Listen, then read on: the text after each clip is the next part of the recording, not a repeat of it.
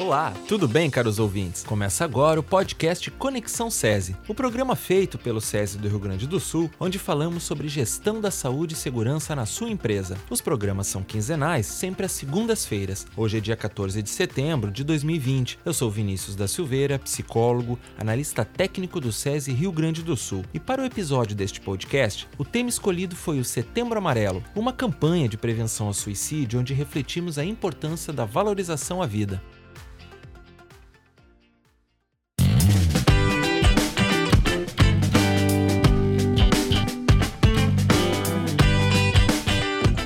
Vida é o que temos de mais precioso, e o momento que estamos vivendo deixou ainda mais evidente como seu valor está nas pequenas coisas. Nesse mês, celebramos o Setembro Amarelo, uma campanha difundida pelo mundo inteiro com o intuito de reforçar a importância de valorização da vida. E o SES está junto nesse movimento. Para entendermos melhor o Setembro Amarelo, a importância de se falar no tema suicídio como as empresas podem aderir à causa, não apenas em setembro, mas durante o ano inteiro, convidamos a colega Aline Barreto, psicóloga e analista técnica do Centro de Inovação SESI em Fatores Psicossociais do SESI Rio Grande do Sul. Olá, Aline. Fala um pouco pra gente sobre o surgimento do Setembro Amarelo e a importância desse movimento.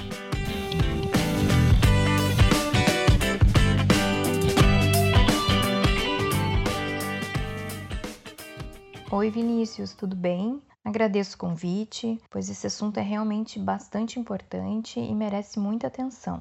Então, o mês de setembro é conhecido em todo o mundo como o mês de prevenção ao suicídio. E a campanha Setembro Amarelo pretende disseminar informações corretas à população sobre esse tema. Isso porque os dados sobre o suicídio são muito preocupantes. Estima-se que cerca de 12 mil casos de suicídio são registrados no Brasil todos os anos e mais de um milhão no mundo. A maioria desses casos acaba sendo consequência de transtornos mentais não tratados, ou seja, Muitas vezes as pessoas nem se dão conta que precisam de ajuda ou então não sabem a quem recorrer, seja por vergonha ou por desinformação. Por esse motivo que a campanha foi criada, para que se possa falar sobre o assunto e evitar mortes precoces. E por que setembro e amarelo? A ideia da fitinha amarela surgiu em 1994, depois que um jovem americano de 17 anos se suicidou. Umas pessoas próximas do adolescente não perceberam os sinais que ele precisava de ajuda, elas decidiram ajudar outras pessoas e evitar que situações parecidas acontecessem. O que elas fizeram? Durante o funeral do jovem,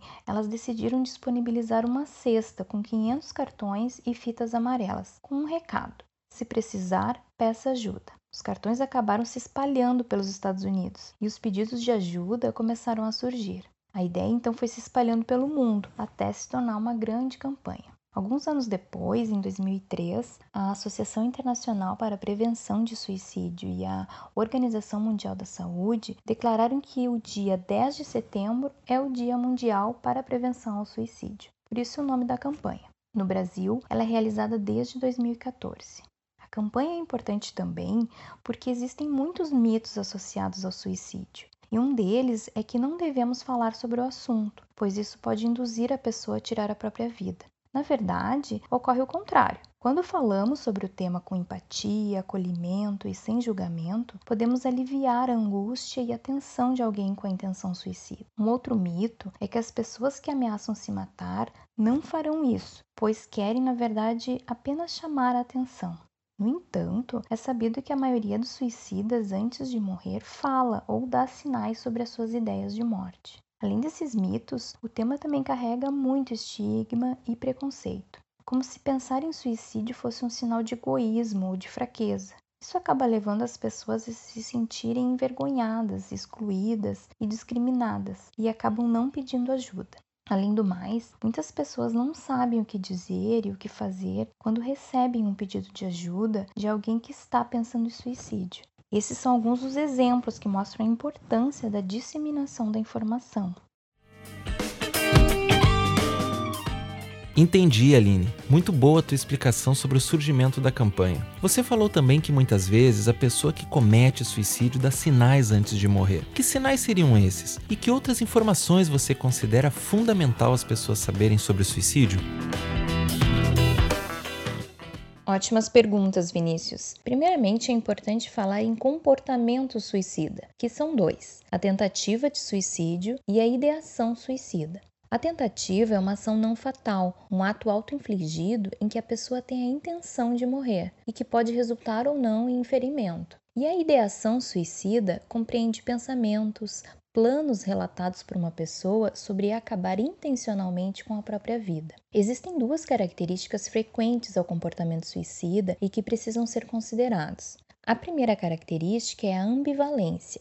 Muitas pessoas que enfrentam problemas estão numa luta interna entre querer viver e acabar com o sofrimento através da morte. E a segunda característica é a percepção de tudo ou nada. Ou seja, a pessoa em risco de suicídio muitas vezes não consegue perceber outras alternativas de solução dos seus problemas que não seja a morte. Essas pessoas costumam ter três sentimentos em relação à sua situação de vida: que a sua situação é intolerável, ou seja, não dá para suportar, que ela é inescapável, não tem saída, e que o sofrimento é interminável, não terá fim. Por isso que o diálogo pode ser muito útil nessas situações, pois pode auxiliar as pessoas a aliviar essas sensações, a perceber alternativas positivas em suas vidas e pensar em formas mais saudáveis de solucionar os seus problemas. Como eu falei no início, muitos casos de suicídio estão relacionados a transtornos mentais, como depressão, bipolaridade, esquizofrenia, síndrome do pânico.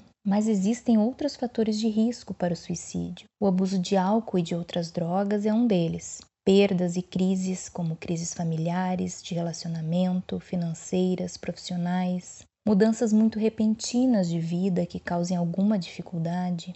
A impulsividade também é um importante fator de risco. Cabe ressaltar que qualquer pessoa pode ter um comportamento suicida, e tanto a tentativa de suicídio como a ideação suicida precisam de intervenção. Como eu falei, é comum que as pessoas com ideias de morte comuniquem a sua intenção, dando sinais de alerta. Então é importante ficar atento a comentários do tipo: eu preferi estar morto, eu não aguento mais, eu sou um peso para os outros, os outros serão mais felizes sem mim. Ou ainda, eu não sirvo para nada, estou cansado da vida, vou deixar vocês em paz, eu queria poder dormir e nunca mais acordar. Além disso, existem outros sinais que não são manifestados verbalmente e que merecem atenção, por exemplo, o desleixo repentino com a saúde, com a higiene pessoal e com a aparência, o isolamento, o abandono de atividades que antes a pessoa costumava gostar, e outras mudanças intensas de comportamento, especialmente quando demonstram desesperança e falta de interesse pela vida. Ao perceber esses sinais, é importante ficar atento e oferecer apoio, pois muitas pessoas não falarão diretamente sobre o que estão sentindo, mas ao perguntarmos como elas estão, se elas querem conversar ou se precisam de algo, muitas se sentem acolhidas e à vontade para pedir ajuda. Aline, que interessante essas informações. E quais as outras formas que podemos ajudar? Você poderia nos dar alguns exemplos para que nossos ouvintes pudessem entender melhor? Claro, Vinícius. Quando você estiver com uma pessoa sob risco de suicídio, tente encontrar um momento apropriado e um lugar calmo para falar com ela sobre esse assunto. Fale que você está lá para ouvir e não para julgar. Fale que você se importa com ela e ofereça o seu apoio. Incentive a pessoa a procurar ajuda de profissionais especializados, como serviços de saúde mental, por exemplo. Você pode também se oferecer para acompanhá-la a um atendimento. E muito importante, se você perceber que essa pessoa está em perigo imediato, não a deixe sozinha. Recorra a profissionais de serviços de saúde, de emergência e entre em contato com alguém de confiança, indicado pela própria pessoa. Toda pessoa tem alguns fatores protetivos e alguns fatores de risco para o suicídio. Para prevenir o suicídio, as ações devem ser tomadas para aumentar os fatores de proteção e diminuir os de risco. Eu já falei um pouco sobre os fatores de risco. Os de proteção, ou seja, aqueles que reduzem o risco de suicídio, são autoestima elevada, suporte familiar e de amigos, pertencer a grupos, estar engajado em alguma causa.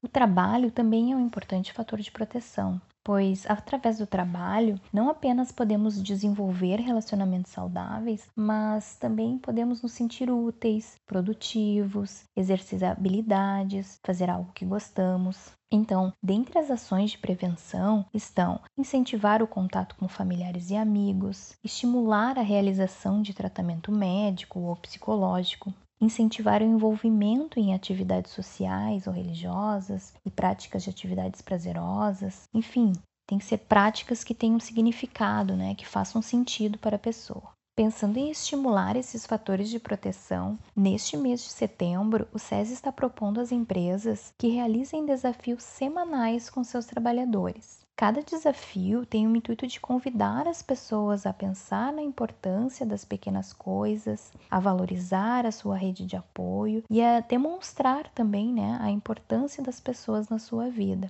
Os desafios eles serão lançados semanalmente nas redes sociais do SESI e a ideia é criar um grande movimento em prol da valorização da vida.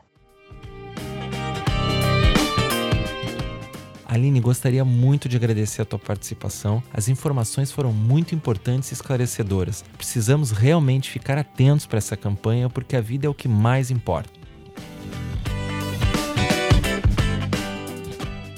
Então é isso, caros ouvintes. Se você gostou do nosso tema, acesse mais em nosso site e demais redes sociais. Em 15 dias, um novo podcast Conexão SESI com mais conteúdo para vocês. E lembre-se, em tempos de pandemia, use máscara, higienize sempre as mãos e cuide-se. Até lá!